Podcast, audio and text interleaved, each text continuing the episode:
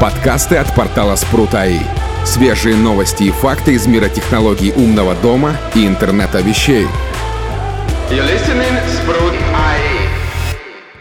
Всем привет, дорогие друзья! Вы слушаете очередной еженедельный подкаст от портала Спрут точка ай. С вами, как обычно, ведущие Виталий Никольский, Александр Жабунин и Дмитрий Батюшин. А мы тут подумали-подумали и решили, что а, не за горами у нас дачный сезон. А он, конечно, немножечко так это в отдалении, но мы поговорим о, об обустройстве умной дачи. Ну, кстати, как, как в отдалении. Некоторые уже дома там рассаду вовсю сажают. Поэтому я с тобой категорически не согласен. Ну, я, я к тому, что находиться там в этой, в этой всей м, дачной среде, а, чтобы умно ее сделать, нужно это все заказать. Поэтому мы немножечко так заранее а, поговорим об этом, чтобы, если что-то понадобится, можно было заказать. И как раз-таки к сезону все это доехало. Соответственно... С чего вот лучше начать? Вот у меня есть дача, она российская дача, находится в отдалении, допустим, вот давайте входные данные такие, допустим, значит, там достаточно все хреново с сотовой связью, ну, именно с интернетом, ну, он есть, но он хреновый, да, а, периодически, как обычно, пропадает это электричество, ну, и, например, печное отопление. Ну вот как раз ты так сказал, что я об этом подумал, вот, наличие интернета, наверное, это основная задача, которую нужно сначала реализовывать. Ну, давайте начнем с этого, хорошо. Роутер с симкой? Ну, на самом деле, я как раз-таки ну, в том году, в летний сезон, помогал реализовывать одну очень необычную такую задачу. То есть это э, жилой дом, в нем живут несколько месяцев в году, и там очень такой, знаете, такой сосед из неспокойных. Ну, то есть он может, может напакостить. Вот. И была поставлена задача ну, организовать там наблюдение, сигнализацию, и все это находится достаточно так далеко в горах. Там интернет есть, но он такой, ну, достаточно хреновенький. Вот. И данную задачу, ну, было изобретено решение. Оно как бы комплексное. Ну, то есть там нужно было поставить видеонаблюдение, потому что обычно с этого начинают. Потому что на даче как бы живут мало, а уровень безопасности у нас в дачных, там, в деревнях, и тем более в садовых товариществах достаточно такое. Особенно зимой там очень любят забираться всякие недоброжелатели и творить всякую дичь. Вот. А поэтому м- мы взяли комплект. М- роутер с симкой, конечно, замечательно, вернее, с модемом, да, но мы взяли комплект там с внешней антенной, А самый мощный, который смогли найти, я уж не помню ее параметры, но такая большая бандура, вот, поставили ее на мачту, навелись там на более или менее до доступную базовую станцию и получили, в принципе, вполне себе приемлемый интернет, вот, и, в принципе, это все работает до сих пор, ну, то есть уже год почти прошел. А, плюс мы еще посадили симку на непубличный тариф. Соответственно, это все там, ну, то есть весь, весь интернет там стоит ежемесячно там какие-то копейки. То есть сто пятьдесят рублей, по-моему. Ну, то есть для вот задач доступа до камеры. А, еще была задача, что там постоянно пропадает электричество. Причем оно может пропасть так на недельку. Вот. И рассматривали всякие разные решения, чтобы это все как бы неделю прожило на, ну, на бесперебойном питании. И в минуса, потому что там ничего не отапливается в это время. Ну, то есть такая очень нетривиальная задачка. Но обычный УПС с этим справился, в принципе. То есть система видеонаблюдения плюс модем живет на обычном бесперебойнике. Таком промышленном. То есть нет, не стандартный, который пятьсот ваттный. Ну, а, по-моему, на два киловатта там поставили. Вот. И, в принципе, это все достаточно решаемо. На самом деле мы вот такими м- антеннами... достаточно, ну, то есть ты приезжаешь там куда-нибудь, у тебя на телефоне тупо нет сети, вообще никакой. Ну, то есть ни голоса, ни интернета, ничего. Ставишь эту антенну повыше, вот, и у тебя появляется хотя бы интернет. Уже прям хорошо. Даже вот в таких абсолютно типа глухих местах. Как-то так. У кого какие еще примеры есть из жизни? Да, таких антенн сейчас на Али, в принципе, много продается. Как бы тоже иногда задумывался купить. Вот, тоже иногда бывает перебой со связью. Вот, для этих целей как бы была идея. Ну, так что-то руки не дошли. Так их не обязательно на Али покупать, потому что, ну, они, в принципе, в открытой продаже, и ценники там, я не думаю, что сильно отличаются от алишных. Ну, там плюс еще есть от российских производителей, по крайней мере, на территории России, и они, в принципе, очень неплохие. По факту там внутри, как бы, если разобрать, там внутри стоит обычный роутер, да, там с внешней антенной. Большинство из них такие. Вот. Есть, которые крутятся на микротике, то есть внутри как бы стоит сам роутер микротик, там самая младшая версия, мини, вот, она поддерживает ю эс би модем. И я даже смотрел, там ребята на ютубе выкладывали обзоры, как они раз, разбирают эти антенны, как бы, и смотрят, что внутри. Ну, там же важно, есть разные же решения, ну, то есть есть просто антенна выносная, а вся, вся железка стоит в доме, а, и ты просто подключаешься к ней проводом. Это очень плохое решение, потому что как бы от антенны до, ну, то есть, грубо говоря, по коаксиальному кабелю, э, если длина его будет достаточно большая, сигнал будет сильно затухать. Правильный модем располагать непосредственно вблизи самой антенны. М-м, интересно. Ну, в принципе, я так и думал, но там возникает вопрос питания. Ну, то есть, э, пэ о и... или что там, или тянуть питание, ну, то есть как-то оно же все питается по пэ о и, как бы там с этим проблем не будет. Ну, вообще предлагаю как бы немножко сдвинуться, а то у нас тема одна, а обсуждаем совсем другое. Да не, ну, на самом деле это немаловажная вещь, потому что о, большинство-то дач у нас именно такие, у которых там ни интернета, у некоторых-то и нормального электричества, раз там, не знаю, два раза в неделю бывает, есть же такие дачи. Поэтому я думаю, что это достаточно важный момент. Ну, плюс еще я бы от себя порекомендовал попробовать посмотреть. Если это не прям не совсем-совсем глубинка, то, возможно, есть провайдер, который предоставляет услуги по радиоканалу, который направленный Wi-Fi антенна именно делается. Ну, я где работаю, мы вот таким и занимаемся, ставим такие штуки. У меня на даче именно так реализовано. То есть у меня там стоит направленная Wi-Fi антенна, которая там к базовой станции подключается. И там и скорость получше, и от там, уровня сигнала, от количества людей это не так сильно зависит. И пинги там получше. Я сравнивал эти решения. Ну, то есть у меня тут была задачка в, ну, недалеко от города, там э, есть собачий приют.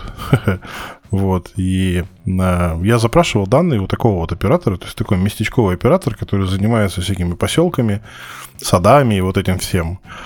А, ну и, соответственно, ценник по себестоимости вот у нас здесь э, где-то около полтинника чисто за железо. Ну, то есть им для того, чтобы добить до меня, как бы необходимо, ну, поставить там базу и все сделать. Да, это раз.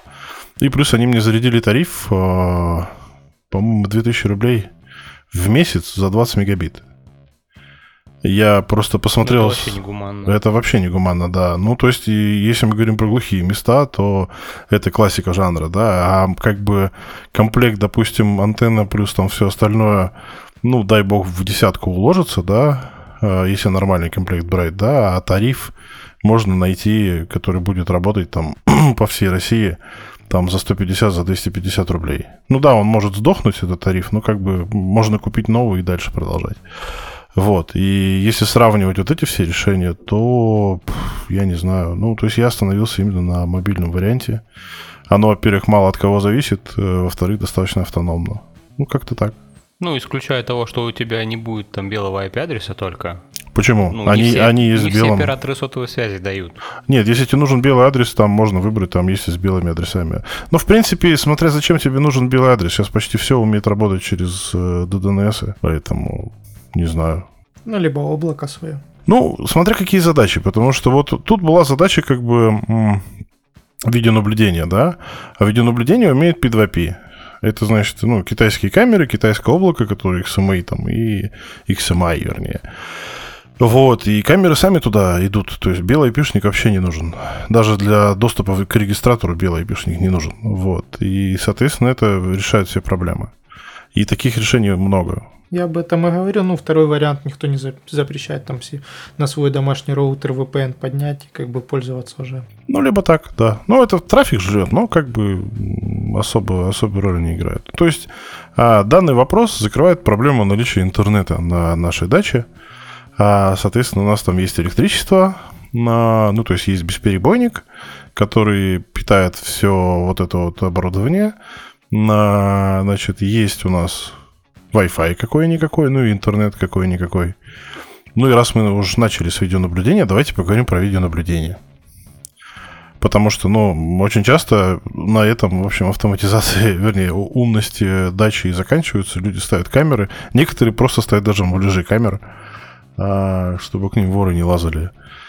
Соответственно, какие есть варианты по видеонаблюдению? То есть оно есть проводное, цифровое эй эйч ди, есть ай пи, есть Wi-Fi-ные камеры, есть камеры на батарейках, которых немного, но они есть. Вот какое лучше для вот таких условий использовать, с учетом того, что речь идет про зиму и речь идет про наблюдение за улицей?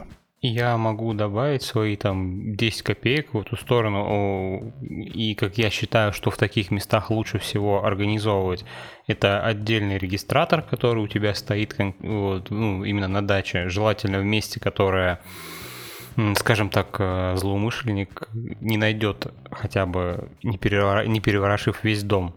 А, и, соответственно, ай пи-камеры, это не важно уже, по сути, там Wi-Fi они будут или по PoE питаться, которые будут стоять уже непосредственно в нужных местах. Мы, во-первых, мы минимизируем а, трафик, который при относительно, скорее всего, и так не очень хорошем интернете будет нагружать а, нон-стопом вашу сеть. А, и получаем достаточно объемное хранилище, в которое, ну, большое количество времени можно писать данные. Это зависит все уже опять от бюджета вашего. То есть там можно, начиная от недели, заканчивая там несколькими месяцами, смотря сколько там жестких дисков будет стоять, допустим. Вот, и качество. У меня именно так сделано, потому что, ну, я против того, чтобы подобным трафиком лишний раз нагружать сеть. А вот я хотел как раз предложить, что как бы правильнее, наверное, основной архив складывать где-нибудь на жестком диске локально, вот, а какие-нибудь по датчику движения там отрабатывают, да, вот, чтобы он куда-то отправлялся еще непосредственно тебе в квартиру. Ну, учитывая, что это дача, это достаточно плохое решение, потому что там двигается все, что может быть. Если у тебя камера на улице, камера дома, окей, а камера на улице там на листья падающие срабатывает, на дождь, на смену солнца, темно, светло стало. Причем часть, конечно, этих проблем решит датчик движения физически, а не анализирующий состояние картинки. Но не все проблемы, поэтому я от этой идеи отказался, например. Я скажу так, по, по личному опыту, значит, сейчас пошли камеры, во-первых, и регистраторы, к тому же, которые умеют определять человека. Им пофиг на все движение, они видят человека и пишут человека. Если там что-то где-то двигается, это не человек, их не интересует. А у меня такая стоит, и у меня регистратор так делать умеет. И я поначалу очень долго думал, почему у меня пишется не все. Ну, в смысле, у меня там по коридору в подъезде ходят люди, и как бы они, не, ну, их не, не определяют как людей. И не писала. Ну вот, я выключил режим определения именно Human Detection, да, и поставил просто по сработке по движению, и начало писаться все. Но можно и обратно сделать. То есть он видит человека, пишет человека, и все. Оно работает. Причем это обычные дешевые китайские камеры. Это раз. А вот второй у меня вопрос. А какие температурные требования у жестких дисков? Потому что мы говорим про неотапливаемую дачу. А, система, конечно, греется, естественно, да, но э, корпус не герметичный у регистратора. А если при минус тридцати там градусах греться будет жесткий диск, на нем начнет потом в идеале скапливаться некая какая-нибудь влага. Или вообще, или ну, сдохнет, замерзнет, я не знаю. Вот я лично не изучал вопрос температурной стойкости жестких дисков. Ну, у меня в таком режиме она уже год стоит, и ну, ничего не произошло. Единственное, что у меня за все это время подохло, это БПшник сорок восемь вольтовый поешный для самих камер. Но это там из-за скачка напряжения, скорее всего, случилось. Даже не из-за влажности. Кстати, про блоки питания, да, я тоже, есть у меня идейка. Ну вот я взял сейчас в руки жесткий диск и скажу так, на нем температурных характеристик нет, но и дополню, наверное, вот по собственному опыту, если устройство оно работает, да, постоянно беспрерывно питается, оно как бы, можно сказать, себя обогревает. Тут как бы столкнулись с этим как бы много лет назад на работе, но если пропадает напряжение, это все остывает, и может после этого, конечно, вот привести к тому, что оно потом либо не включится, либо как-то сломается. Ну, это герметичным относительно термобоксом решается, в принципе. Поэтому ну, а летом доставать это все идти. Так термобокс, он же... Ну да, летом, в принципе, можно либо достать, либо открыть хотя бы просто. Ну, просто у нас это достаточно богатый, опять-таки, опыт из работы. У нас много где они стоят, и зимой именно вот такие проблемы предотвращаются с обледенением, с отсутствием электропитания и последующим образованием иния и прочего. А на тему питания и на тему ПоЭ и камер и всего остального, я тоже думал, что ПоЭ это замечательная штука, пока практический опыт не показал обратное. Потому что, ну, с точки зрения цены порта, ПоЭ дорогой. Специализированные блоки питания, которые двенадцативольтовые, по которым можно подключить камеру, ну, у нее же там есть двенадцативольтовый блок питания, это тоже дорого. И самое смешное, что проблема решается вообще банально. Берется любой блок питания для компьютера, отпиливается у него все, что не касается двенадцати вольт. Причем это можно взять бэушный какой-нибудь там блок питания на Авито там, за тысячу рублей с достаточной мощностью и запитать от него все камеры. Они с точки зрения живучести, отказоустойчивости и стабильности мощности до сего дня не превзойдены никакими специализированными и же с ними блоками питания. Вот такой лайфхак. Ну, по этому поводу тоже могу как бы вставить пять копеек. Ситуация такая, если ты как бы мал- маленькую нагрузку к нему подключишь, вот, он будет сам по себе выключаться, как бы, и при этом не- неадекватно себя вести. Ты, я так понимаю, хочешь замкнуть, у него зеленый пин на землю, для того, чтобы он по умолчанию всегда якобы был включенный. Вот, но он будет себя неадекватно вести, если к нему подключить вот как раз там одну-две камеры, наверное. Ну, это свежие, наверное, себя так ведут. Бэушные, ну, старые, им пофиг. Ну, у меня достаточно коротенькая светодиодная лента какое-то время питалась от такого БПшника, именно вот по ди ай вай способу, то есть у меня там с и эс пи-шки шел сигнал на выкл блока питания, и, ну, и он когда включался, соответственно, подавал двенадцать вольт на ленту. Ничего не выключалось, все нормально работало. Причем блок относительно такой, ну, не старый был. Ну, у ленты там потребление все-таки повыше, чем у камер. Не, там, там где-то сантиметров, может, десять эта лента будет, то есть она совсем коротенькая. Ну, короче, это надо экспериментировать, но у нас практика показывает, мы там, ну, меньше четырех не подключали, хотя мне предлагали такое же на две посадить, поэтому, в принципе, я думаю, решение обкатанное. Опять из минусов этого же самого решения, один блок питания за собой тащит все камеры, если сдохнет, которые отрубятся. Если на каждую камеру отдельно будет блок питания, там, ну, хотя бы даже родной поешный, там у некоторых есть родные поешные блоки, то выход из строя одного блока питания, вы видите из строя просто одну камеру, остальные будут работать. А иногда это критичная ситуация. Ну, либо тащить двести двадцать до каждой камеры и питать каждую отдельно. Ну, либо так. Ну, или так, да. Не, есть еще... Почему я вот уточнил на тему эй эйч ди-шных камер? А, потому что у них есть два очень интересных варианта. Во-первых, даже если мы говорим про обычную камеру, ай пи-шную, да, там питание можно притащить в этом же кабеле, в котором идет Ethernet. Это, в принципе, на таких расстояниях никаких особых проблем не доставляет. А второй прикол заключается в том, что эй эйч ди-шные камеры, у которых би эн си разъемы, которые заточены на работу через коаксиальный кабель, который, как обычно, антенны, только потоньше, они также прекрасно работают, если подключать их, ну, в качестве кабеля использовать ту же самую витую пару.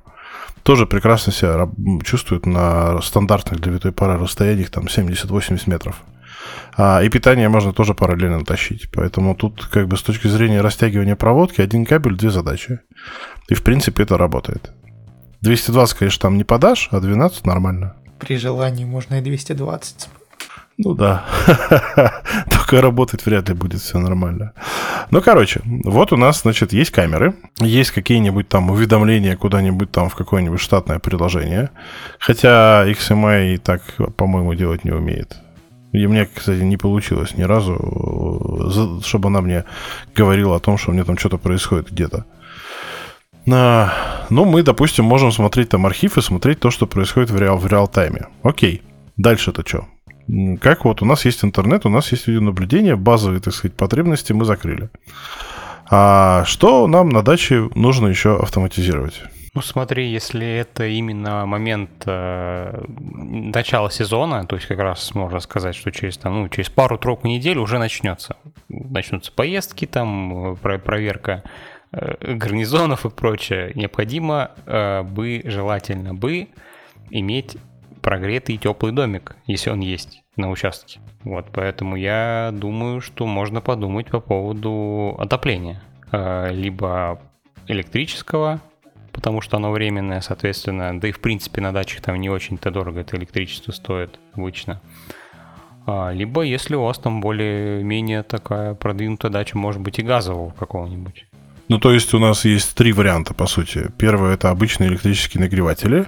Второе – это водяное отопление с электрическое. И третье – это газовое отопление, водяное, ну, вернее, водяное отопление на газу. Единственная проблема заключается в том, что вода обычной системы слита, если мы говорим про водяное. Ну... Да, но так как у нас начинается сезон, в принципе, под подготовка одного дня эти проблемы все решаются. То есть ты приезжаешь, подготавливаешься там к частым заездам, если надо, доливаешь воду в систему, либо размораживаешь систему, либо там, ну, в зависимости от того, в каком она у тебя состоянии, ее готовишь. И ставишь потом в дежурный режим поддержания температуры, да? Да, мы же говорим-то про начало сезона, а не про зимнее время, когда ну, там, да. в принципе, у многих законсервировано все. Ставишь релюшечку на котел. А сейчас же котлы умеют, у них дежурный режим уже, по-моему, встроен или нет, или я ошибаюсь? У них ну, есть поддержание? У котла, насколько я знаю, нет. То есть это не must-have функция? Я, если честно, удивлен. Может быть, в более продвинутых, конечно, версиях и есть он. Может быть, для этого ему внешний модуль какой-то нужен, потому что он же не знает, какая у тебя температура. Ну, теплоносителя знает температуру, температура окружающей среды не знает. Так нет, хотя бы температуру теплоносителя поддерживать там на уровне пятнадцать градусов, это уже достаточно. Хотя нет, да. При переморозе она там на достаточном удалении замерзнет в, в пути. Ну да, вот учитывая, что у меня нет такого опыта именно с временным э, жилищем, я не могу сказать там, за себя или там, за свой котел, за свое, эти, свое оборудование. Поэтому мне достаточно просто это решается, как Дима сказал, релешка, только не к котлу, а к обогревателю. Ну хорошо, котлы это достаточно сложно, и, ну, редко у кого есть. Я думаю, проще всего... на все-таки предварительный нагрев там системы обеспечить за счет, ну, дома я имею в виду, за счет обычных электрических нагревателей. А, соответственно, какие здесь есть нюансы? Ну, то есть, есть умные нагреватели, замечательно, только на даче обогреватели там за пять, за шесть тысяч как бы держать точно никто не будет. Соответственно, мы говорим про какие-нибудь такие суперпростые, дешманские, иногда даже в, в этот, вкрученные в стену насквозь через балку, чтобы не уперли на старые добрые советские тыны, которые там по киловатту каждый. А, ну и, соответственно, вот как это все умно включать? Потому что, ну, стартовые токи там приличные. А релешки все умные, которые идут, как бы, они все... На них даже, может быть, написано шестнадцать ампер, но там нифига не шестнадцать ампер, там, дай бог, десять, и все это достаточно опасно. А приехать к догорающему домику, как бы, ну, не очень хочется. Ну, вот ты сказал, да, если там как-то это советское обогреватель, ну, обогреватель, да, прикрученный к стене, вот такой бы я бы не хотел бы управлять удаленно. Ну, а что касается по поводу там шестнадцать-десять ампер, никто не мешает подключить это все через какой-нибудь контактор, вот, который хоть на сорок ампер, хоть на шестьдесят, хоть на восемьдесят. Контактор тоже дает искру, если что. А вдруг у тебя там баллон с газом прохудился и травит чуть-чуть? Не, ну если баллон с газом прохудился и чуть-чуть травит, то тебя там ничего не спасет. Контактор — это самое маленькое, что может случиться со скоростью. Ну да, не, ну ты пришел там... и там включил свет, ну... там будет бабах не... Но это вот хуже, вопрос, мы же говорим про умный дом. Ну у нас как бы датчик газа должен быть, там все дела, но мы до него еще дойдем. Я имею в виду, что, ну, просто так, как бы, контакторы ставить, ну, они тоже открытые есть, есть закрытые, есть герметичные, всякие есть. Есть же твердотельные реле на большие достаточно токи. Почему их-то не использовать? Они, в принципе, сейчас достаточно дешевые. Я находил на пятнадцать киловатт. Кстати говоря, по поводу, ты говоришь, высоких токов пусковых, у меня стоит старый советский нагреватель на Долотена, и жрет он по паспорту, насколько я помню, полтора киловатта. А управляет им, как ни странно, и эс пи, и эс пи-шка, которая Sonoff Basic. И Basic-у этому хоть бы хны вообще. Отработал он в таком режиме одну весну. Ты и бессмертный. Тебе не жалко. Ничего с ним не случилось. Релюшка. Ну, я про, про что и говорю, что нужно, во-первых, если вы хотите там поставить какую-нибудь умную розетку, или вот там тоже и тем же Соноффом решить проблему, то необходимо это померить хотя бы пусковые токи и, в принципе, токи в момент э, работы. Если там все в рамках допустимого, то можно использовать-то и не такие уж и дорогие решения. Не, ну да, если это маленький домик и там один обогреватель, то, наверное, да. Но это все равно нужно измерять обязательно, потому что иначе вы можете столкнуться с тем, что у вас это случился не, не, небольшой пожар, и вы остались без сада вообще. Но тут может быть проблема, как бы, знаешь, может просто от больших токов залипнуть когда-нибудь реле, и в конечном итоге ты не поймешь, включено оно у тебя или нет, а на самом деле ты будешь думать, что у тебя отопление там выключено, оно будет все время работать. Так по температуре-то будет понятно.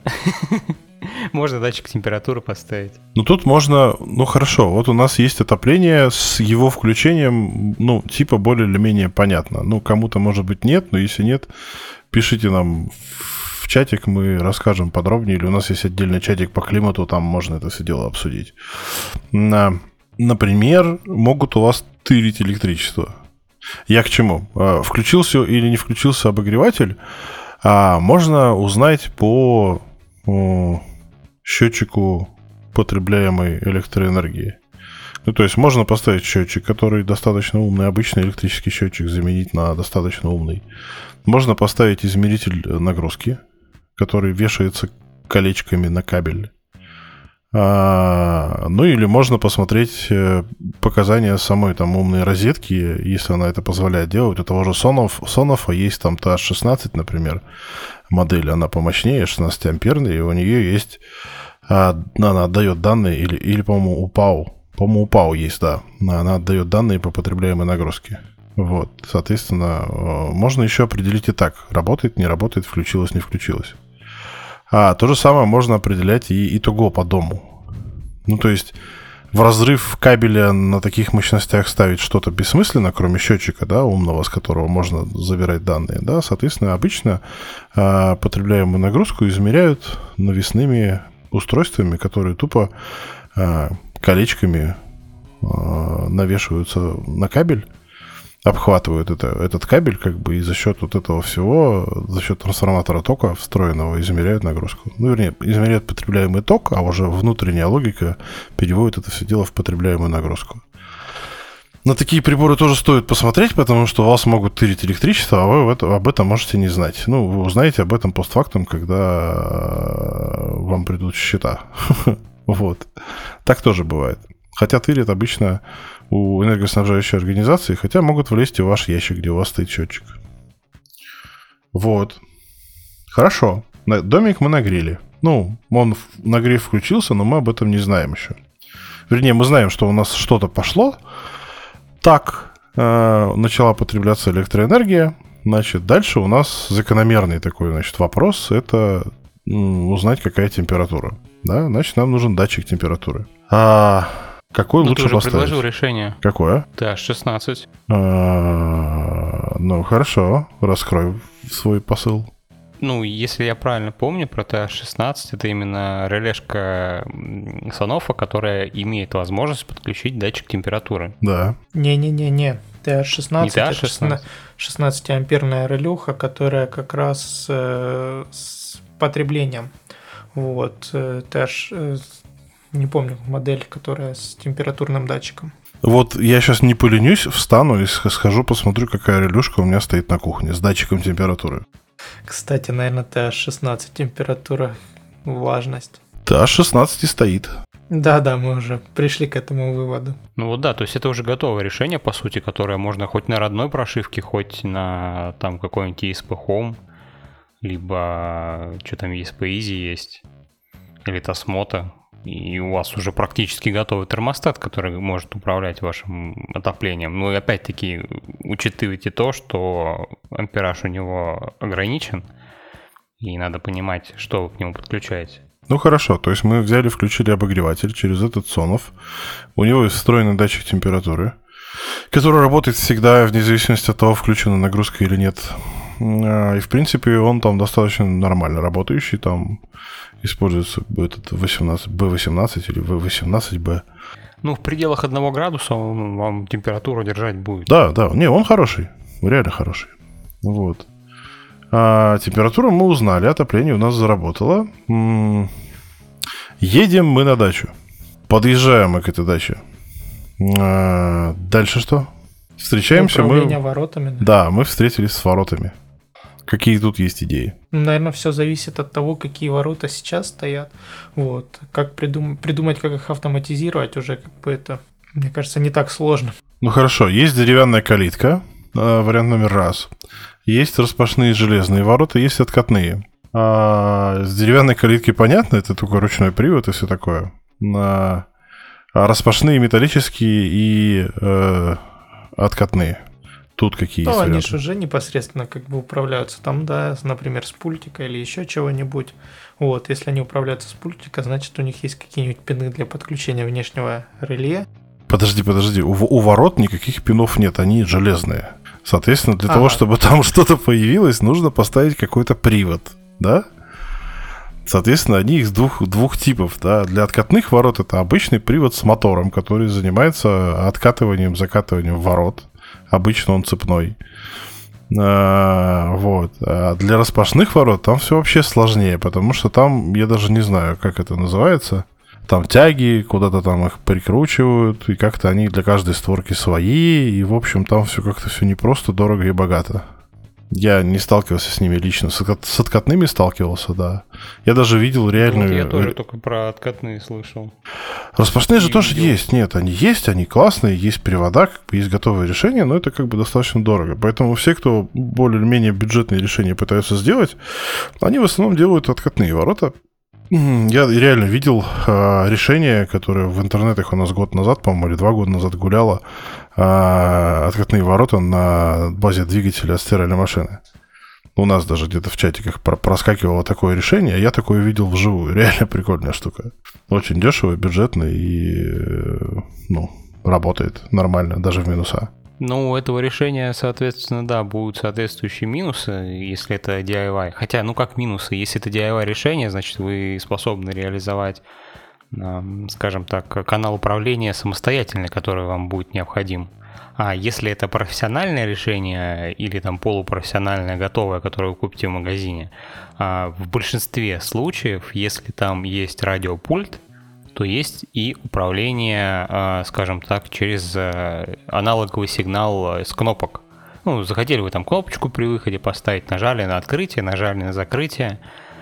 Вот. Даже если такого варианта нету у ворот, то можно сделать копию пульта и дальше с ди ай вай наколхозить себе все, что угодно. Там, ну, я говорю про самый простой вариант. Это там либо четырёх-трёхканальное реле, которое будет замыкать э, соответствующий канал у привода и посылать ему соответствующую команду на открытие, закрытие, либо стоп. Это, в принципе, такой. Еще про один вариант я забыл. Это этот, ролеты.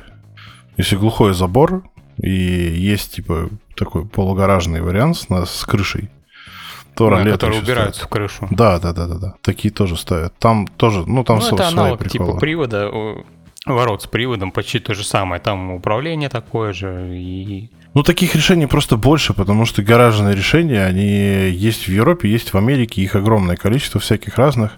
И ну, их реально много продается всяких разных. Потому что на откатные ворота там уже такое. Выбор поменьше и все такое. А вот именно гаражный вариант, да, вот с, с этими вот ролетами, которые поднимаются в, под потолок, их реально дофига. Поэтому их тоже стоит рассматривать, если там у вас заезд именно такой, гаражного типа, под навес. Ну, тут, знаете, как бы, тут, наверное, проще сделать сначала автоматизировать хоть как-то, да, то есть, чтобы если бы это работало, по какому принципу ты подошел, нажал на кнопочку, у тебя открылись ворота, вот, а уже потом придумать, как это автоматизировать непосредственно касательно там, ну, умного дома. Ну, просто смотри, Дим, мы же говорим про... идеальные, грубо говоря, решения, да, то есть сейчас поясню. Для того, чтобы потом когда-нибудь сделать эти ворота умными, нужно с самого начала туда положить какой-нибудь кабель, не электрический, чтобы это все из дома управлять. Об этом нужно думать заранее. Даже если вы сейчас ставите просто откатные ворота, которые закрываются там на засов и замок висящий, да, но когда-нибудь вы планируете туда положить привод, то, соответственно, вам необходимо туда вместе с проводкой положить какую-нибудь там витуху или что-нибудь подобное. Это же касается и гаражных ворот, и всех остальных. То же самое касается, если вы будете делать там электрику у себя на даче, да, или переделывать ее там. Да даже тогда, когда вы будете тянуть кабель для видеонаблюдения, например, да, раз уж вы все равно тянете кабель, то было бы неплохо как бы протянуть параллельно и все, что необходимо, ну, понадобится впоследствии. Это, конечно, ну, может повлиять неким бонусом грабителям, которые придут за медью, и они выпилят все ваши эти заранее проложенные кабели, но как бы тут уж вам принимать решение в зависимости от вашей фактической обстановки. Ну, какие ворота б не были, все равно туда нужно какой-то слаботочный кабель положить, да, то есть как ну, да. бы неважно, неважно, как они будут открываться. Человек ставит те ворота, которые ему там максимально удобны, да, то есть по форм-фактору туда подходят. Вот, я же к этому и говорю, что не, не имеет значения, какой там мотор будет стоять, который будет управлять воротами. Важно то, что как бы сначала сделать то, чтобы они открывались автоматически, а потом уже придумать, как их автоматизировать. Ну да, кто-то вообще развлекается, там привод запихивают в, в какую-нибудь Алису, а потом уже Алису прикручивают к умному дому. Ну, короче, тут полет фантазии, мы не будем опускаться до конкретики уже, да. А, соответственно, вот он, ну, мы заехали на территорию. И у нас темно. Соответственно, давайте тогда перейдем. Ну, то есть у нас в домике тепло, ворота у нас открылись, а освещение у нас пока глупое. Какие тут будут предложения? Да те же самые реле, непосредственно с лампами, которые будут со светом дворовым, да, который будет освещать периметр. Не-не-не, подожди. Мы на даче, на которой иногда нет электричества, а свет нам один хрен нужен. У нас есть огромное количество сейчас на рынке светильников, которые работают автономно на солнечных панелях с аккумуляторами там или просто какие-то, да.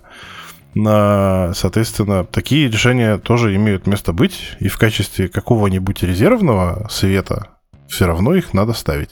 Один, два на территорию, но они нужны. Потому что, когда у вас нет электричества, совсем без света, со свечкой там оставаться, ну, не очень хочется.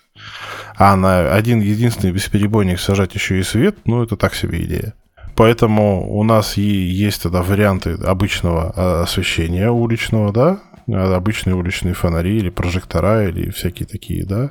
А их можно, кстати, уличные очень часто не автоматизируют с точки зрения умного дома, а ставят просто автономные, которые с датчиками освещенности или датчиками движения.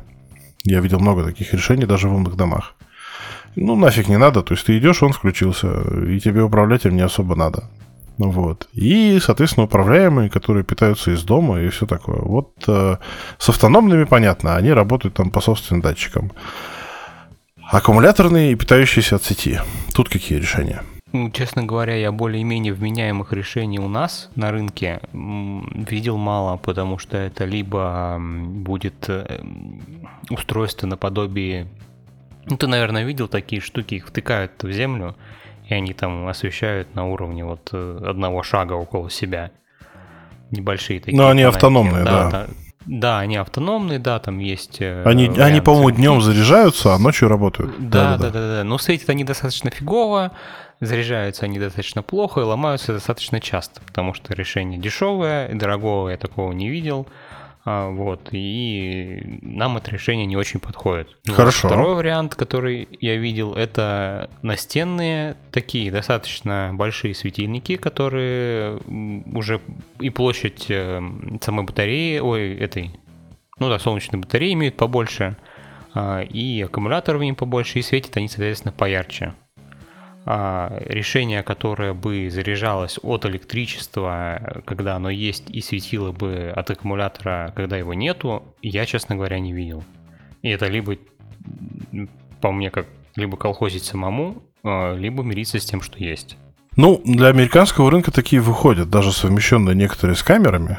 Но это, да, это дорого-богато, как бы, и... Я не уверен, что оно будет работать в наших климатических условиях. Я, если честно, аккумуляторных... А на солнечных батареях видел только парочку, и они стоили тоже достаточно дорого. А чтобы они еще параллельно работали, ну, то есть, если есть питание, то работали от питания, я тоже таких не видел. Но, в принципе, этот вопрос сильно не изучал, я почти уверен, что что-нибудь такое есть на рынке, но оно будет, соответственно, стоить оверпрайс. Ну да, самое простое, это вот взять настенные светильники, либо поискать местный аналог, либо взять на том же Алиэкспрессе, которые... будут светить вечером и заряжаться днем от солнечной энергии. Самый простой, самый относительно бюджетный способ. Ну, это если есть стена. Ну, я к тому, что... Ну, забор-то тоже может быть? Мо- участ... Нет, ну, участок может быть большим, а домик может быть только в одной его части, а до какого-нибудь сарайчика дойти надо. И тут э, начинаются проблемы. Есть, кстати, неплохие решения. Я видел вроде как у либо Seos, либо Xiaomi э, такая же... штука-светильник, правда, он без солнечной батареи, но он с подзаряжаемым аккумулятором от ю эс би-шки. Он ставится, ну, он, получается, вешается на стену, и если тебе надо куда-то дойти, ты можешь его вытащить с держалки и дойти до нужного места. Потом вернуться и повесить его назад. Вчера видел такое на магнитном креплении. Ну, есть на магнитном, которые длинненькие такие, а есть он, он прям такой брусочек вытянутый, и светит он, получается, с одного, с одного торца. В случае чего, да, можно взять его, снять со стены и пойти как фонариком посветить себе. Решение не умное, но достаточно... Я вот сейчас посмотрел, китайские солнечные, с солнечными панелями, с датчиком движения, светодиодные светильники полностью автономные, они, в принципе, сейчас уже стали бюджетными. Прям вообще недорого стоят. Так что это вполне себе хорошее решение. Именно для этого. Они прикручиваются, конечно, к стене, как бы, но, может быть, у нас даже будут работать в наши морозы. Ну да, но отнюдь не умное, но, в принципе, свои цели, вот именно освещение, выполняют хорошо. Это самая простая автоматизированная штука, которая не требует вообще никаких от вас усилий по настройке, кроме там у некоторых срабатывания порога яркости и движения. Ну да, но просто я... Припоминаю то, что происходило два года назад, да, на рынке. Ну, то есть было сложнее найти такие решения, а тут прям очень... Ну, это Китай, конечно, но... А чё бы нет, мы же говорим про дачу. Хорошо, с автономным освещением мы разобрались. Про умные мы не будем говорить, хотя тот же Ring, например, не на днях выпустил такой же вот светильничек на солнечной панельке, опционально. А, но она еще и умная. Вот, так что, скорее всего, что-нибудь на рынке появится и такое тоже в ближайший там год, пару лет. А, стационарное проводное освещение. Тут какие есть идеи? Например, уличный туалет. Тут уже кто во что горазд. Это можно переложить свой опыт создания того же умного дома у себя дома, как бы это банально, банально не звучало, и взять решения, которые, скажем так, были либо не очень удобны дома, либо от них не хватало а, стабильности. А, есть у меня две Wi-Fi лампочки Philips а, коллаборации с Xiaomi, которые поедут в скором времени на дачу, потому что дома они работают, ну, скажем так, ненадежно в плане того, что это Wi-Fi, и, соответственно, бывают у них случаи не, ну, отвала от сети, соответственно, не включения. Да так как на даче это не так критично, скажем так, вот, то в моем случае они вот... Я вот вообще бы не, не стал рассматривать умные лампочки, если честно. А зачем? Ну, у меня, в моем случае, это решение, которое уже есть, поэтому я буду его использовать. А так, те же самые реле, да, вполне сработ... справятся с тем же, наверное, лучше. И выключить в случае чего можно, если ты забыл. И идти через весь участок холодно, неприятно. Я вот сейчас подумал, как бы, да, умные лампочки имеют смысл, если у вас очень такая советская электрика, где с одного выключателя включается весь свет в доме. Тогда, тогда, наверное, да. Релешки, как бы, ну, если там, например, в домике несколько комнат, да, это необычный там, с, с, этот, э, там кухня, комната, там спальня, чердак, там, я не знаю, сарай. Если мы берем обычный советский домик, там релешками тоже, как бы, релешки можно присандалить к лампочкам на, на потолок, там, в принципе, кому на эстетику пофиг, да, нуля там в подрозетниках точно нет, как и самих подрозетников обычно. Вот, тянуть дополнительную проводку тоже так себе идея. И поэтому тут умные лампочки, наверное, помогут. Да, наверное, тут я погорячился.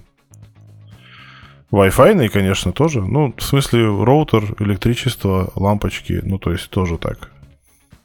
Если лампочки умеют помнить свое состояние, что must-have для обычного дома, то с точки зрения пропадающего электричества постоянно... Тут тоже надо подходить к этому с умом, потому что если, например, у вас лампочка выключена, и у вас пропал интернет, и вы не можете ее управлять, и Wi-Fi у вас нету, то вы ее никак не включите, потому что она не включится.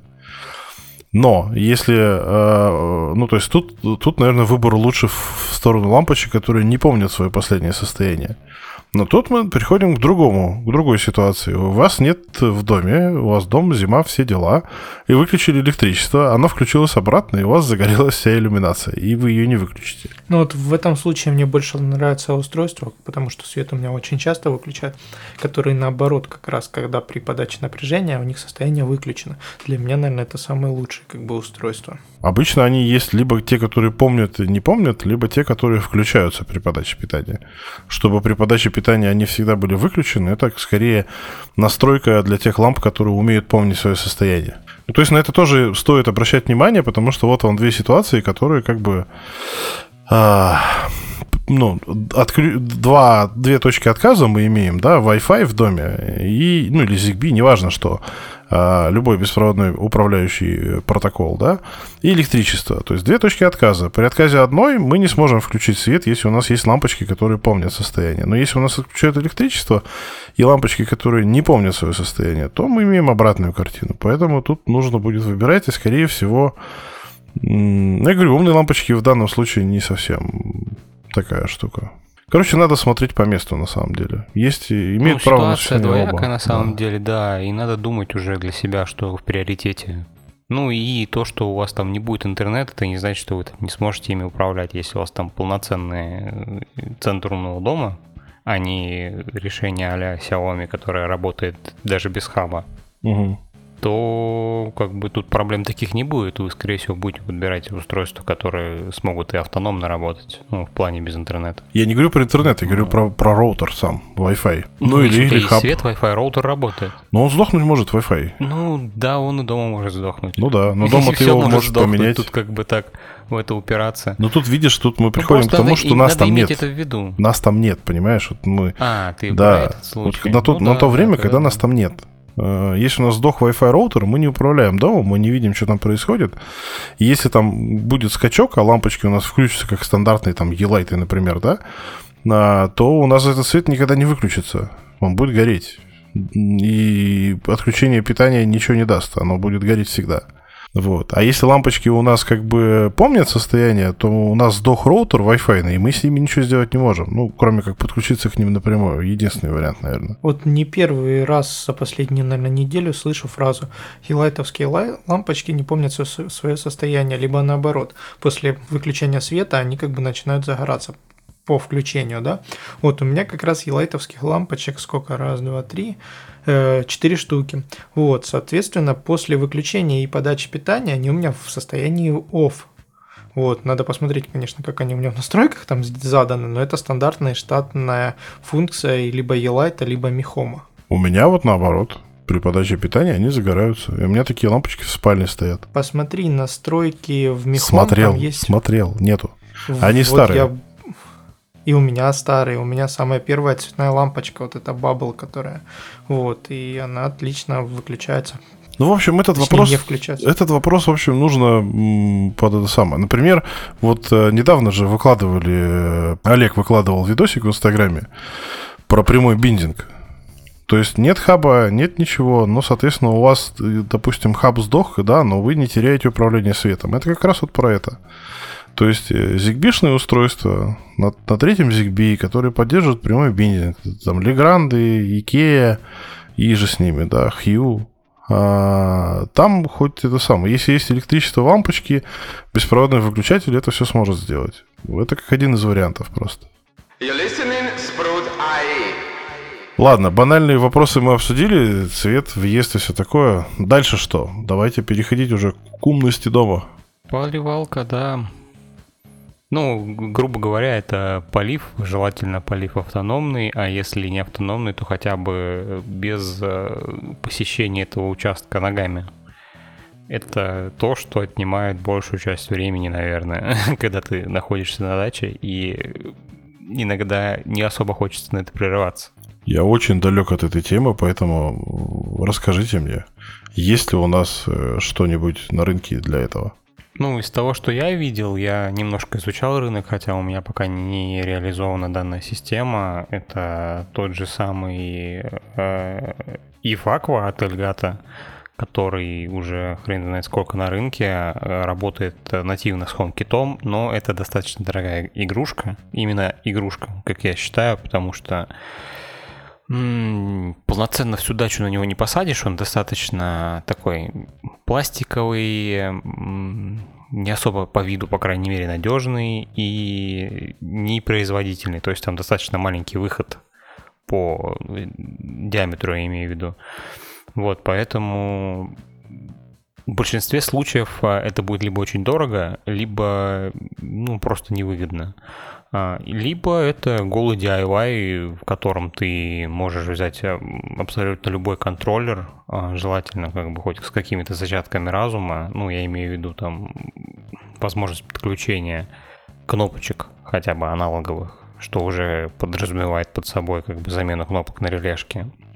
И растягивание там, системы трубок полива. Ну, тут, наверное, мне кажется, проще поступить немножко по-другому, потому что вот у меня у родителей огород, и как бы очень часто бывает вопрос в том, что весь огород одновременно включить не получится, потому что как бы э, диаметра там шланга, да, который подведен там туда, вот, его просто как бы не хватит давления, вот, соответственно, как бы нужно управлять какими-то кусками, сегментами, вот, и проще и дешевле, наверное, чем купить какие-нибудь управляемые краны и поставить их от, на, выход, на выходе от основной магистрали, вот, и управлять уже непосредственно этими кранами, наверное, даже и нету. Можно я немножечко такой ламерский вопрос задам? А вот эти вот краны, которые ставятся на систему защиты от протечек? Вот я их и имел в виду, как бы я их представлял. Но они же есть, есть управляемые, да, они там есть Wi-Fi, есть ZigBee, есть просто проводные. И что мешает как бы раскидать по, ну, от дома, грубо говоря, раскидать магистрали поливочные и поставить там три-четыре крана этих? Я это имел в виду, соответственно, как бы когда вот говорил. Понял. Ну, в большинстве своем, как бы я тебе могу сказать еще, что, ну, не знаю, по крайней мере, то из того, что я видел, это обычно не дом, от которого расходятся там несколько магистралей, а где-то труба, она обычно не дома находится, а обычно она подведена там к какому-то куску участка, и от нее уже расходятся. То есть это, скажем так, открытое место, с которого идет разводка, то есть там нету крыши над головой, нету какого-то там заслона, вот, а еще есть нюанс такой, что у некоторых там не подведена вода, а колодец, а, соответственно, колодцу надо включать еще и помпу, либо мотор, который будет гнать воду, а там уже немножко другие нюансы. Да почему? Ну, как бы насос у тебя работает, да, то есть у него есть своя автоматика, которая как бы в основном она глупая и как бы она отлично отрабатывает, то есть пало давление в системе, у тебя включается насос, туда мы как бы не лезем, там все работает без нас. Дальше у нас есть как бы магистральная труба, которая выходит от этого колодца, вот, идет куда-то она в сторону огорода. Вот непосредственно от этой магистральной трубы идет какие-то отводы непосредственно... в разные части огорода, в сегменты. Вот на вот эти сегменты можно поставить какие-нибудь краны, вот, будь то клапаны, будь то запорные, магнитные, то есть любые краны. Я которые... сегодня буду выступать, видим, в виде переводчика. Саша говорит о том, что идет одна труба в огород, и там где-то в центре огорода из этой трубы стоит там тройники и расходятся в разные места. И, соответственно, нужно поливать там. Одна труба идет на морковку, вторая там на капусту, третья на картошку, например. Я, я еще усложню тебе задачу. У нас вообще разводка где-то там зарыта, насколько я знаю, в земле. И вот там, грубо говоря, участок разбит на шесть частей. И в каждой из этих шести частей из-под земли выходит кран. Все. Но он расходится из одного места. Разде... Они раздельные шесть точек вообще в расстоянии там метрах десяти друг от друга. Нет, а расходятся-то они откуда? Где-то в земле зарыт тройник. Два тройника, три, я не знаю, я не видел эту разводку живого глазами. Давайте сейчас с этого момента, как бы вот у тебя есть магистраль, из нее выходят краны, которые идут э, на эти сегменты. Вот, вот эти краны, либо после них можно поставить какие-нибудь управляемые и уже ими управлять. То есть те, которые сейчас у тебя стоят, выходят где-то с земли штатные, они у тебя в состоянии открыты, дальше после них можно поставить управляемые. Не-не-не, там краны стоят уже на самом выходе из земли на конечной грядке. скорее всего. Все верно. Ну вот. Ну вот. А что мешает после этого кран проводку поставить? Тянуть? Ну, во-первых, тянуть проводку, во-вторых, это открытое пространство над небом, где нету ни крыши, ни какой-то там закрывающей штуки. Короче, это достаточно агрессивная среда, в которую экран, ну, поставить можно. Вопрос в том, как долго он там проживет. Давайте тогда исходить из того, что если мы хотим управлять посегментно какими-то там частями огорода, то у нас выход либо ставить краны на открытой местности, либо непосредственно тянуть на каждую сегмент отдельную магистраль. Ну вот зачем так усложнять? У нас есть где-то тройники. Ну, один тройник это от, от одного э, шланга, который идет. Мы выкапываем этот шланг, ставим туда герметичный ящик. В этот герметичный ящик ставим краны и отправляем по нужным точкам. И из дома до этого ящика тащим питание. Все, не так дорого. Что, что и требовалось доказать. Ну, в общем, ладно, вопрос с поливом у нас решился. Как-то это работает. Чтобы контролировать полив, чтобы у нас картошка не утонула. Тут что делаем? Датчики почвы, влажности. Есть тоже версии ZigBee-шные. А ZigBee добьет на таких расстояниях? Ну, краны же у нас работают по ZigBee, значит, как бы они являются роутерами, так как они питаются там от сети. Я вот не уверен, что они становятся роутерами. Но допустим. Ну, допустим, вот как раз тот э, пресловутый ZigBee-кран, который у Алекса был, про который мы говорили в прошлом подкасте, он же двенадцативольтовый, по сути, и роутером он не является, но вопрос э, китайцам больше, и, возможно, есть краны, которые и будут роутерами. Но это момент другой. Я все-таки, наверное, за э, возможность э, докинуть электричество, хотя бы там двести два, ну, хотя бы двенадцать вольт до нужных, до, ну, до там, мифического ящика, который будет поставлен, если есть такая возможность, и уже оттуда управлять ими. А вот по поводу влажности почвы, это тоже достаточно такое, ну, это, это не, как сказать-то, не горшок с землей. Соответственно, распространение воды там всегда разное. И по мне, так лучше визуально один раз оценить время, которое необходимо для полноценного полива грядки, и уже плясать от этого. Ну, визуально это вряд ли подойдет. То есть, как бы вот до того, как мы решили это все автоматизировать, мы же до этого как-то это все поливали руками. Вот. Поэтому мы знаем примерное время, сколько нужно поливать, там, час или полтора, чтобы там процесс этот полива был. Вот, и автоматизировать можно это непосредственно от времени. Вас в детстве никогда не заставляли в огороде ковыряться? Заставляли, заставляли. Ну так и что вы тогда тут э, рассказываете? Если был дождь недавно, то поливать нужно чуть-чуть. Если засуха была, то ты льешь, льешь, оно все как в губку уходит. Какое стандартное время? Не бывает такого. Ну, я просто к тому, что датчик влажности почвы тебе поймет, ну, может дать понять, был дождь или нет. Все. Насколько нужно поливать, он тебе понять не даст. Почему? Если мы поставим их десять. Ну, это аппроксимировать общее, имеешь в виду, да, данные какие-то и все. Ну, это достаточно дорогое решение. На каждую грядку десять датчиков. Ну, да. Но о чем? Они беспроводные, их как бы навтыкал, как бы, и все. И уехал потом, забрал их с собой. Золотая дача, золотая получится. Ну, слушай, кто-то вон дома гидропонные фермы собирает и настраивает там подачу через умный дом а, этих присадок и удобрений. Так что, знаешь, у каждого подход к огородничеству. Может, это хобби.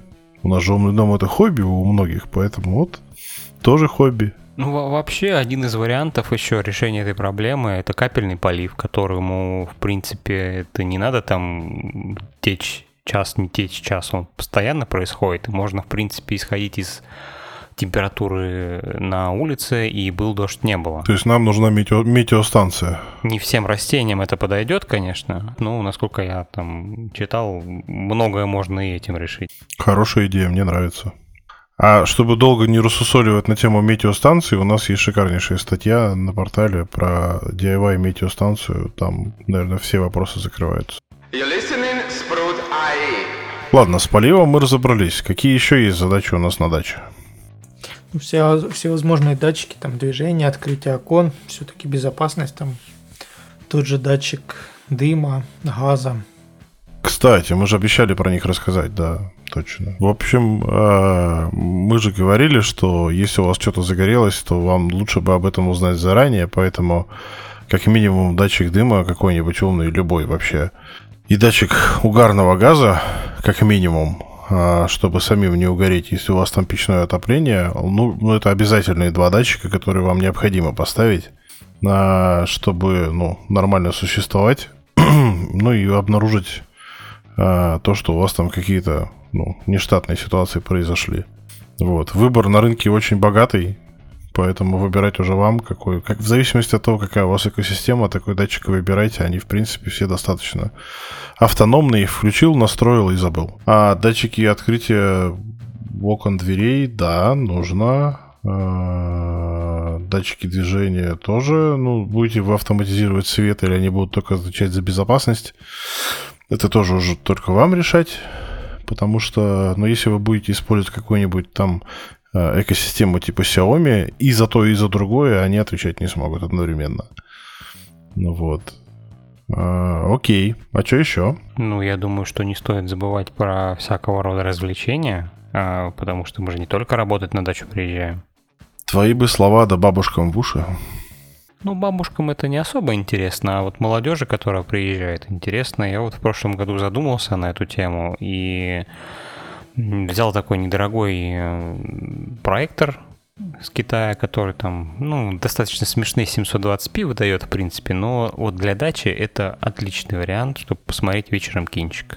Причем он, в принципе-то, и не умный, то есть там, эти устройства обычно дешевые, но вот подключить к нему какую-нибудь медиаприставку умную, которая, в принципе, может там с вашим тем же дачным домом соединяться и давать там команду в момент старта фильма на выключение света, например, либо поднятие или опускание того же самого полотна для просмотра. Вообще, я вот сейчас сижу и думаю на тему того, а как, в общем, мы обычно развлекались на дачах, и, ну, мы обычно все перевозили с собой, ну, если мы там не жили, да? Да, соответственно, там единственное, что было, это какой-нибудь там старый радиоприемник, который там, ну, от безысходности включишь там и т.д. Но у нас сегодня есть куча там всяких колонок, например, для музыки на аккумуляторах и же с ними. А проектор можно тоже же привозить с собой, как бы, и они же есть там сейчас вообще миниатюрные. И, в принципе, достаточно неплохо работают, и они занимают очень мало места, и можно посмотреть, ну, вот экран только, да, вопрос. Ну, экран, на самом деле, решается тоже достаточно просто. Это берешь в любом магазине стройматериалов, ну, типа Леруа, роль ставню, не роль ставню, а рулонную штору, штору блокаут, да, белую, и все. Они же узкие. И вот у тебя готовый экран. Я повесил, по-моему, не двухметровую, ну, что-то метр восемьдесят, что ли, шириной. Mm-hmm. Достаточно хороший экран. Mm-hmm. Раньше мы смотрели диафильмы на печке, побеленной. Ну, можно выбелить стену одну, да, никто не мешает. Ну, или простыню, простыню, да. Окей, с музыкой разобрались, с кино разобрались, хотя семейные просмотры, ну, как бы у всех свои, конечно, эти самые традиции. Обычно там дети смотрят свои планшеты, там родители вообще им не до этого всего и так далее. Что насчет готовки? Что-нибудь там умное вообще нужно? Или, ну, дача, old school? Ну, учитывая дешевизну электричества, вот э, у меня была, у меня было две, два, точнее, предназначения в этой печке. Я брал, э, у Xiaomi есть неплохая умная печка, именно умная, э, индукционная. Э, она, в принципе, хорошо достаточно готовит в плане поддержания температуры и не импульсности вывода, если ты греешь больше, там, чем на пятьдесят процентов мощности. А, и это хороший вариант для дачи, если там хорошая проводка, потому что жрет она, по-моему, два с половиной киловатта максимум. А всякие вот там мультиварки, термопоты и всякие такие штуки. Ну вот я тогда хотел сказать, как бы ситуация такая, если ты дома этим пользуешься, да, и ты привык к этим устройствам, то я думаю, стоит задуматься и автоматизировать что-то непосредственно на даче. Но если дома ты привык готовить руками, включать все это, то как бы какой смысл вести это все умное на дачу? Я видел единственный раз, когда кто-то пользовался Bluetooth управлением на мультиварке, а, потому что у меня, например, такая мультиварка есть, Но Bluetooth я, ну, пользовался чисто поиграться, и все. А вот на даче, когда ты там всего накидал, а идешь заниматься своими делами, там ковыряться в огороде, дети там где-нибудь развлекаются на речке, там тра-та-та и все такое, ты накидал это все дело и поставил управление, ну, то есть там запустил удаленное, оно все готовится. Вот я видел своими глазами. Термопоты как бы тоже такая штука, потому что ты не знаешь, когда кто прибежит и кому что-нибудь захочется попить. Дети очень не, это, непоседливы в этом направлении. Вот. А больше, наверное, да, из умных всяких штук для готовки. Ну, не, не знаю. Какие еще есть идеи? А, ну, кстати, хорошим решением еще могу из своего опыта поделиться. Оказалась электропомпа для воды, для больших двадцатилитровых бутылек. Потому что найти чистую воду на даче достаточно сложно. Э, ставить фильтр простенький, который, ну, воду, которую дают, он в принципе не способен отфильтровать, что уж говорить про кувшины, а возить пятилитровки туда задолбаешься, поэтому мы решили там заказывать двадцатилитровые вот эти канистры и просто их менять там раз в три недели. И это достаточно удобная штука, то есть ты ее ставишь, там на кнопочку нажал и сколько тебе надо воды налила. Устройство не умное, но очень полезное. Я видел такие, как его используют в походном режиме, где ездят там на машине куда-нибудь на юга, и там же не только этот жесткий шланг можно подключить, берут гибкий шланг и используют в качестве рукомойника, короче, как только не используют. Очень, да, очень удобная штука, это факт. У меня в последнее время было желание купить какой-нибудь кран, который под датчику движения включает воду, ну, себе домой. Вот, мне кажется, для дачи тоже интересное решение. Я такие видел только насадки на краны. Но это когда у тебя есть центральное водоснабжение. Ну да, да, да, я это имею в виду. Ну, как бы по датчику движения смеситель с датчиком движения. Хочу напомнить, что на большинстве дач есть обычные рукомойники, где эту пимпочку поднимаешь руками, и это и вода льется. Так, да, тут нужно автоматизировать именно набирание этого рукомойника. Ну, кстати, да, той же системой полива. Еще одним краном. А у меня напрашивается вопрос, а не проще ли систему полива тогда напрямую присобачить к крану, чтобы она просто давала воду, когда надо руки помыть? Чтобы не было вот этого посредника в виде рукомойника с поднимающимся штучкой. Весь вот этот вот процесс с подниманием этой штучки тогда нарушится. А, ну да, это же такое важное, такая важная штука. Не, мне повезло, у нас там более-менее центральная есть вода, водоснабжение, поэтому нет таких проблем. Мы забыли еще про одну штуку, да, это кондиционер. Дача, конечно, все дела, но все-таки имеет смысл. Это в зависимости от региона, да. Ну, просто есть же, они стационарные, а есть портативные, которые эти ящики напольные такие. Я таким пользовался на съемной квартире. И как? Я вот таким пользовался, но там сама труба выхлопная нагревается так сильно, что толку от этого очень мало. Но ей же нужен хороший выход на улицу. Да, ты же ее в окно выкидываешь, как бы, и... Не, сама, сама труба нагревалась. От mm-hmm. нее жар шел. Максимально сократить ее. Mm. Ну да, у них же у, у них же даже в инструкции сказано, что надо ставить у стены, желательно от стены сразу, чтобы была трубка на улицу. Скажу так, у меня была нормальная там комната на съемной квартире, не знаю сколько квадратов, вот, но... При включении он ее охлаждал максимально быстро. А как вот смотрите на эти прекрасные умные вентиляторы, которые там создают эффект легкого ветерка, ну, китайские вот эти. Я просто столько про них новостей переписал, что... По своему опыту могу сказать, что на даче от жары этот вентилятор... спасает только таким методом, что ты потеешь, он с тебя эту влагу сдувает, остужает тебя, это все. Это максимум, на что они способны. Не, не, не понимаю, зачем китайцы стремятся их столько выпускать, да, вот смотришь новости, эти там вентилятор, вентилятор, вентилятор, чем они между собой-то по факту отличаются. Возьмем обычный вентилятор, поставим его управление реле и, соответственно, получим то же самое. У меня таких два стоит, это факт. Ну, они, они обеспечивают прямой поток, а тут они обеспечивают дуновение легкого ветерка. Вот. Но реально, когда ты спишь под прямым потоком работающего на максимальной мощности вентилятора, это как в какой-то момент становится некомфортным. Особенно, когда ты спишь под этим. Вот. Когда он вертится туда-сюда, как бы, это тоже, в общем, то жарко, то холодно, то жарко, то холодно и все такое. А эти вентиляторы, если верить описанию, я их не пробовал ни, ни одного в реальности, в реале, но они формируют именно ветер. Не ураган, а именно ветер, то есть легкий обдувающий бриз, причем они скорость вращения регулируют сами.